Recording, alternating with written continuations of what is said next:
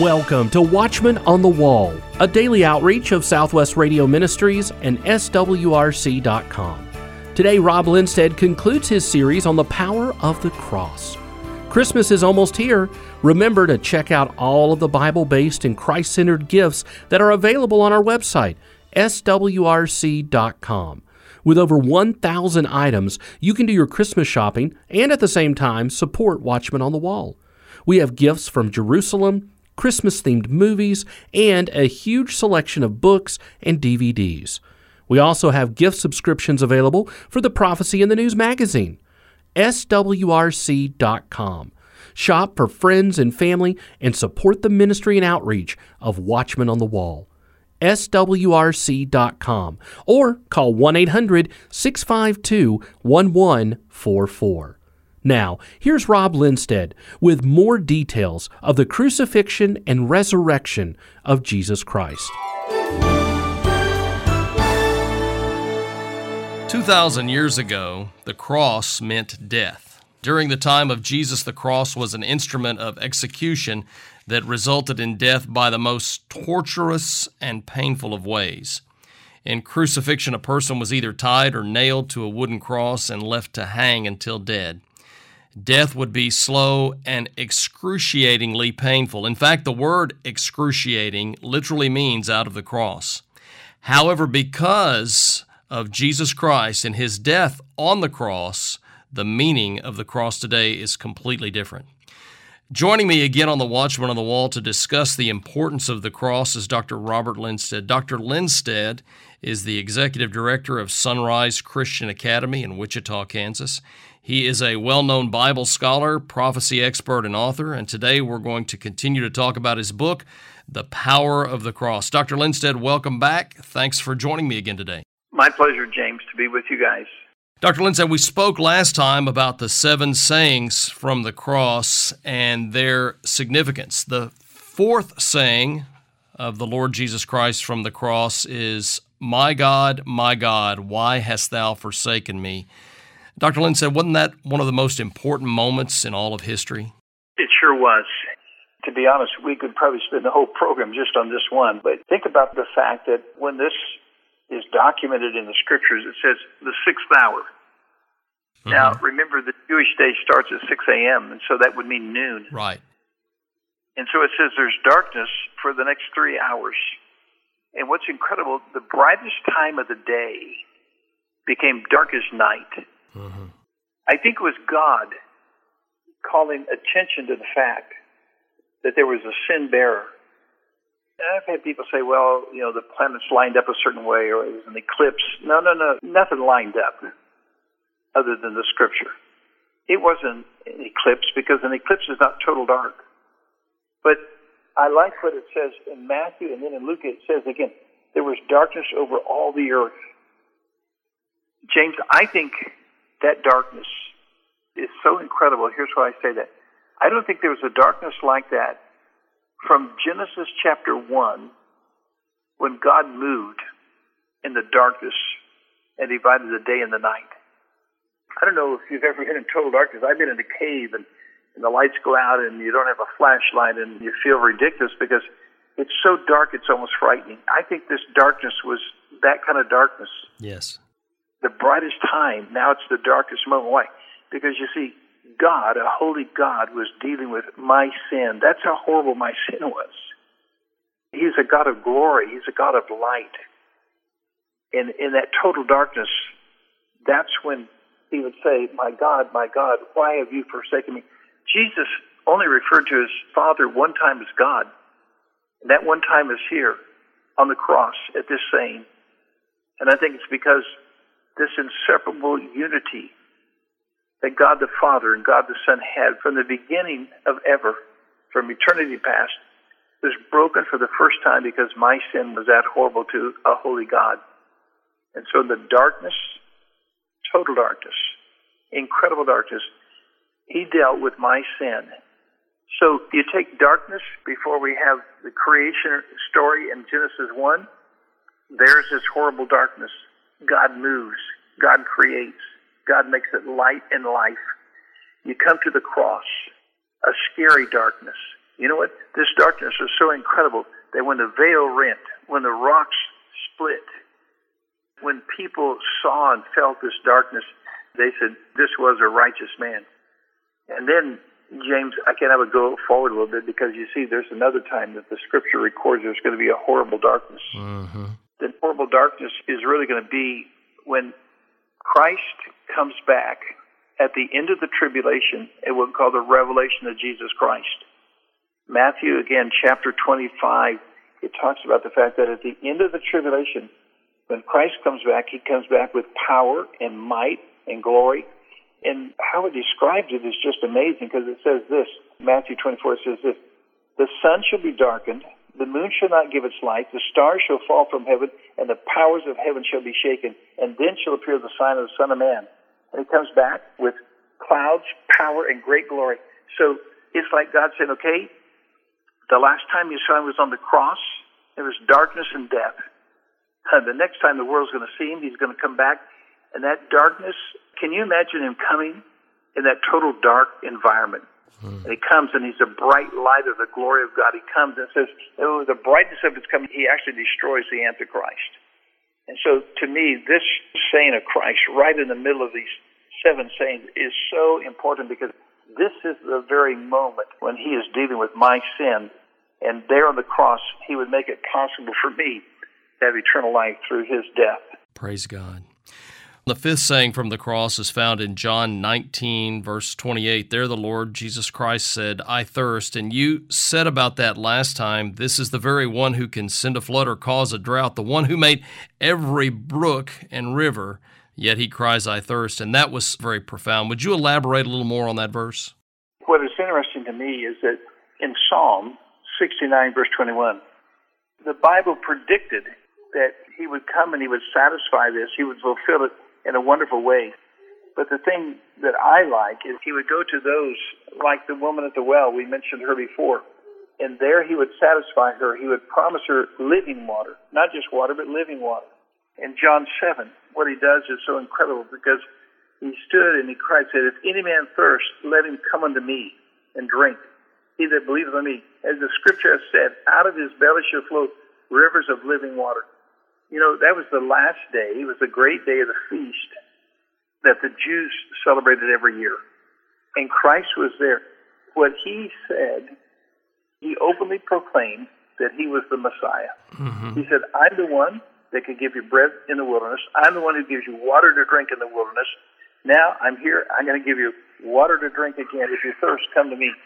Isaiah fifty-five, it talked about, you know, ho, everyone that thirsts.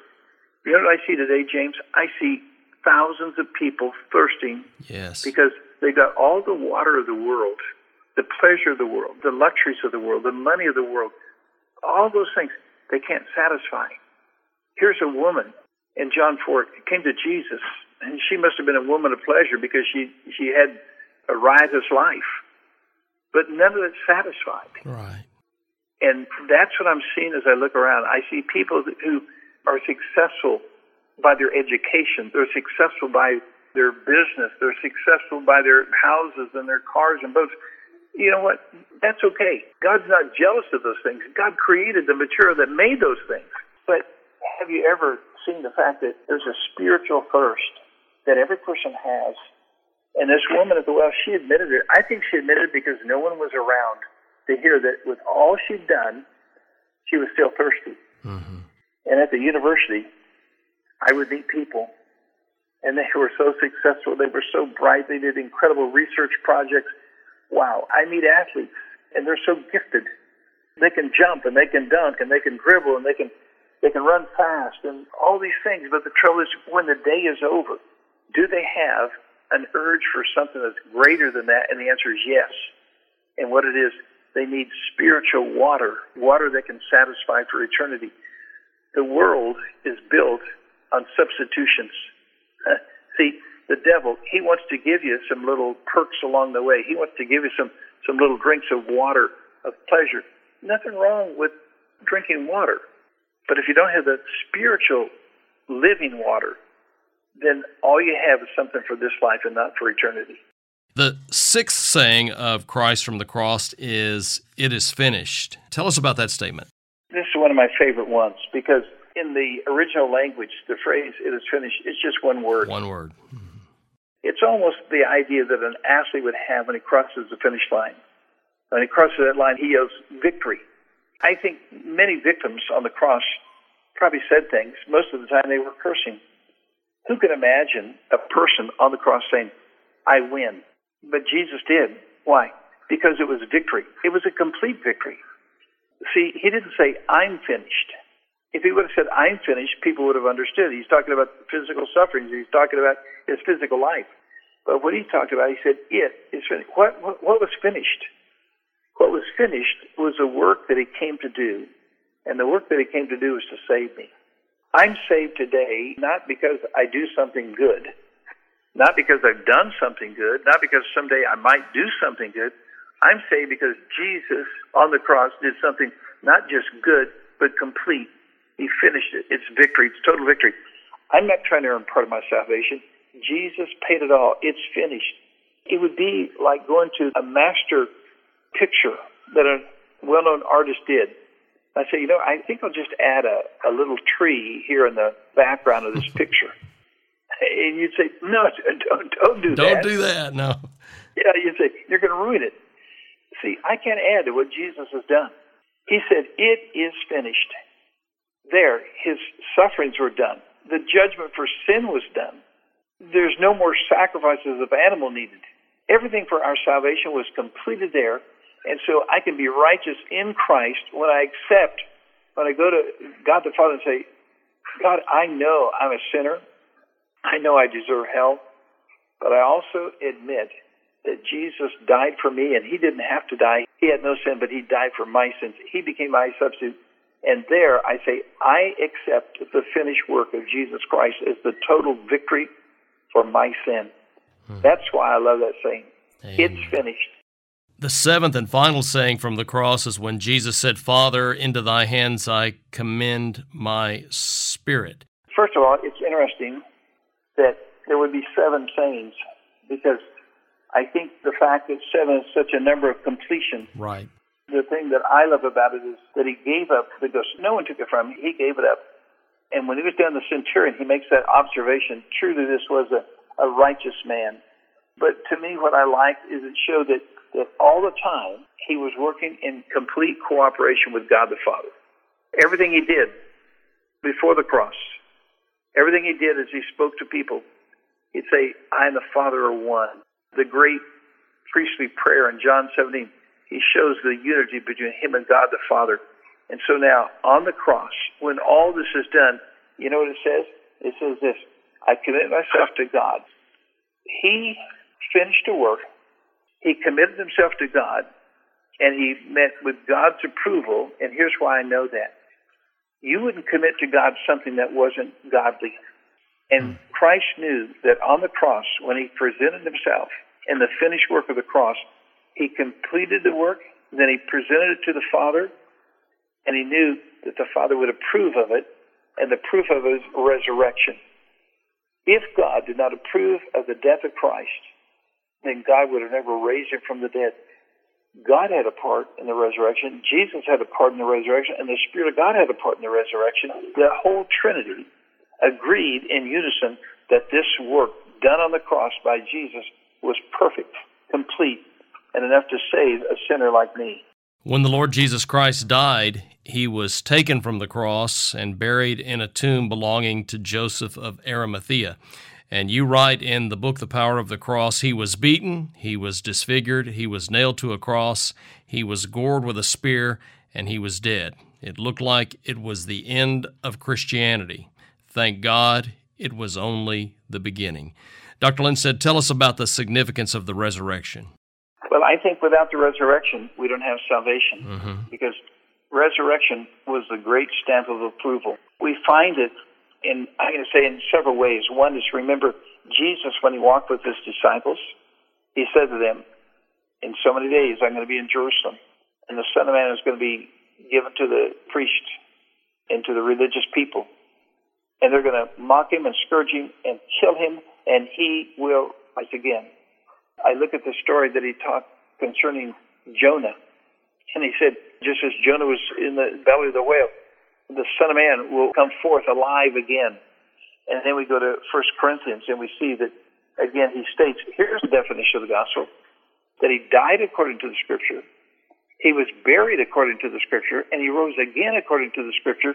Everything, every minute detail, was in the aspect of fulfilling every detail of God's plan for my salvation. And so he introduces himself in Revelation chapter one to John. He says, I am the resurrection and the life. I'm the one that was dead, and now I'm alive. And he has the power of life and death. You see, the devil doesn't have that power. Jesus has the power of resurrection. Jesus has the power of life. This is the great triumph over the devil, because the devil doesn't have that power. The devil and the Antichrist are going to fake it. In the middle of tribulation, they're going to try to give life to the image of the beast. They're going to fake it. They're going to fake death and try to fake resurrection. Huh. Jesus didn't fake it. The enemies of Jesus could not deny that what was done was an incredible, mighty miracle that only God can do. No world religion can touch a resurrection. Well, Doctor Lindstedt, you've been doing a tremendous job over the last couple of programs sharing the gospel. And there may be someone listening today who is not a believer in Jesus Christ. Would you tell that person how they can receive Christ? James, what a pleasure that would be, because I think, first of all, is to acknowledge I'm not up to God's standard. The Bible says all have sinned, and, and I know that I'm a sinner. I know my thoughts. I know my deeds. I know my motives. I'm a sinner. I'm short of the standard of a holy God. And if God allowed me to go to heaven without sins forgiven and blotted out, I would ruin heaven. I would bring disease to heaven. I would bring death to heaven. I bring all the curses that we have on the earth. And so I think the first thing is acknowledge I'm a sinner. I'm short of the holy standard of God. Number two, I think, is to acknowledge that Jesus Christ on the cross paid a debt that I could never pay. The only way I can be righteous is for him to be my substitute. Sometimes we don't like a substitute to come in when we're playing baseball. Maybe we don't like a substitute to come in when we're going to do something special. But let me tell you that when the sin test comes and God looks at whether I'm a sinner or not, you know what? I'm glad to have a substitute. I'm going to call in Jesus. I'm going to admit that what Jesus did on the cross is something I couldn't do for myself. My righteousness is in Christ. And I think the final thing is to say, Lord Jesus, I take you as payment for my sin. I accept the finished work on the cross as the work that satisfied a holy God and could save a sinful man. Lord Jesus, I take you as my Savior and my substitute, and pray that in Jesus' name. And I think that's when a person passes from death into life. Rob Lindstedt's book, The Power of the Cross, is available today. In this powerful book, Doctor Lindstedt pours through the Word of God and teaches the details of the crucifixion and resurrection of Jesus Christ. What really happened at the trial of Jesus? Did the crucifixion make Jesus a victim or a victor? Why is the resurrection completely unique to Christianity?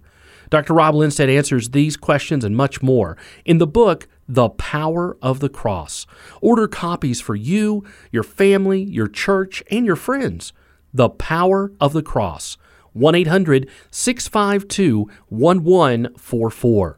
That's one eight hundred, six five two, one one four four. Or order online, S W R C dot com. Our host, Doctor Larry Spargimino, and Ministry President Doctor Kenneth Hill join us now to discuss this year's Gleanings Initiative. I'm here at the mic with Doctor Kenneth Hill, the president of Southwest Radio Church.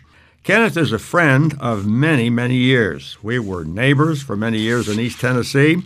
Kenneth is my mentor in Christian Communications Ministry. Thank you, Kenneth, for being with us on the show. Well, thank you, Brother Larry. It's good to be with you. We uh, certainly have many dedicated listeners, and we're probably talking to some right now. And I do want to say to them, thank you for your sacrificial giving to this ministry. We do not depend on the government, thank God. We do not depend on a denomination or any ecclesiastical organization.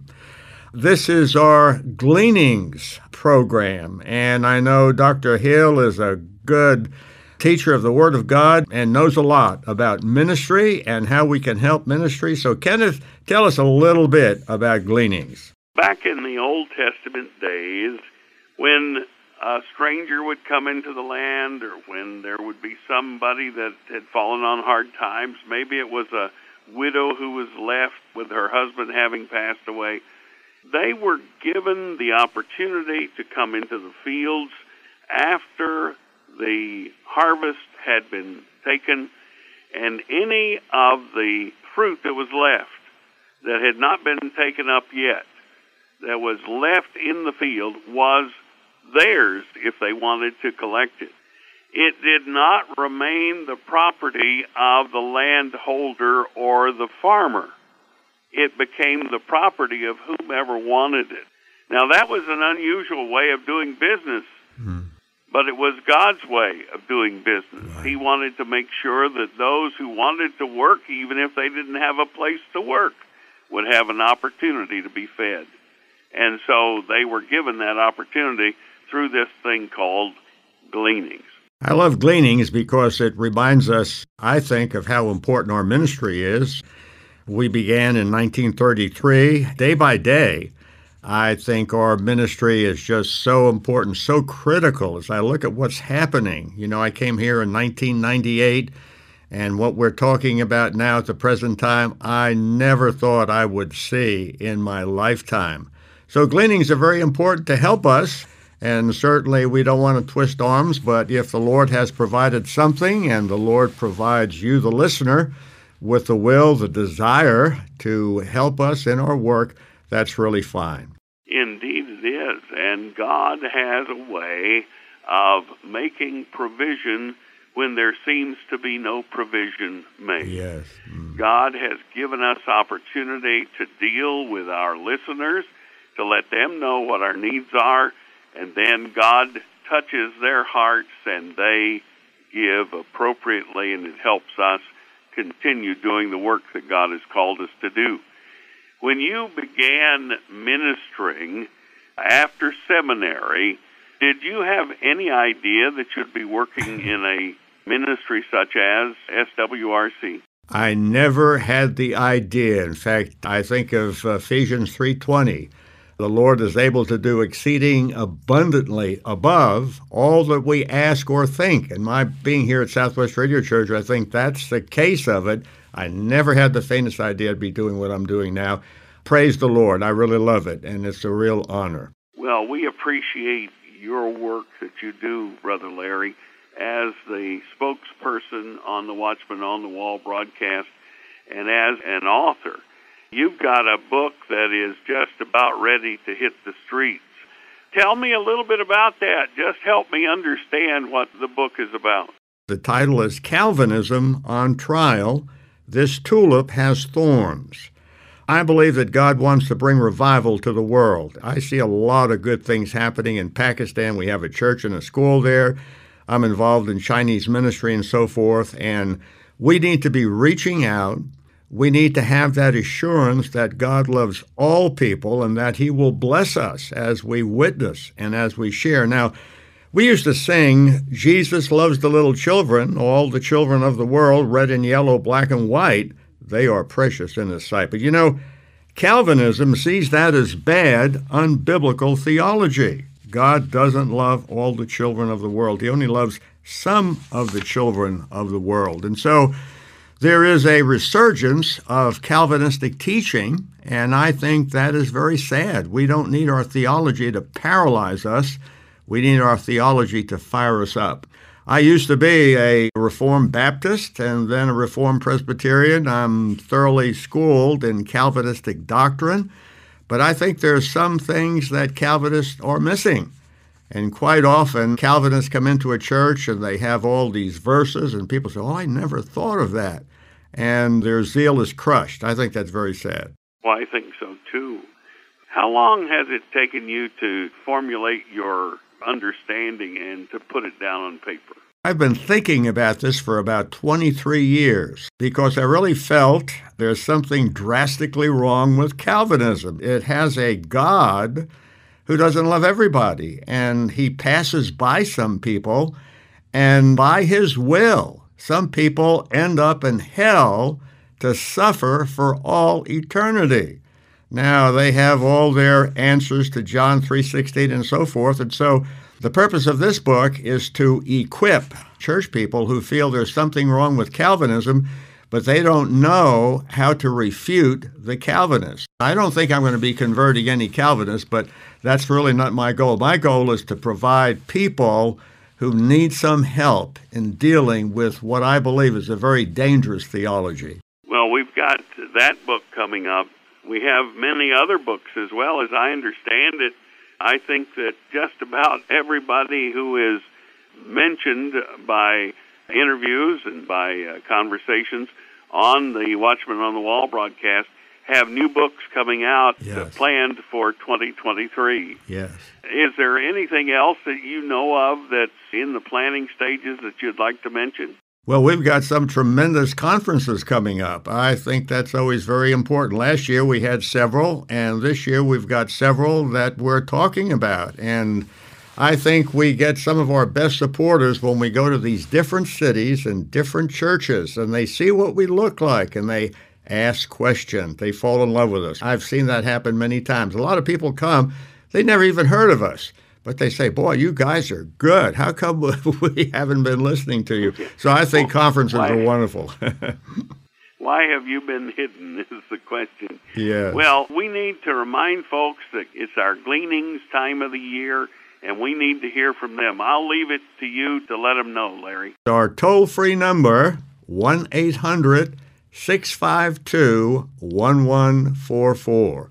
And like I said, if the Lord moves upon you, and we're not trying to twist anybody's arm, we certainly do have a need, but if the Lord moves you, touches your heart, you say, I want to help those folk, we'd love to hear from you. Well, Kenneth, thank you so much for sharing the microphone with me. Thank you, Brother Larry. God bless you.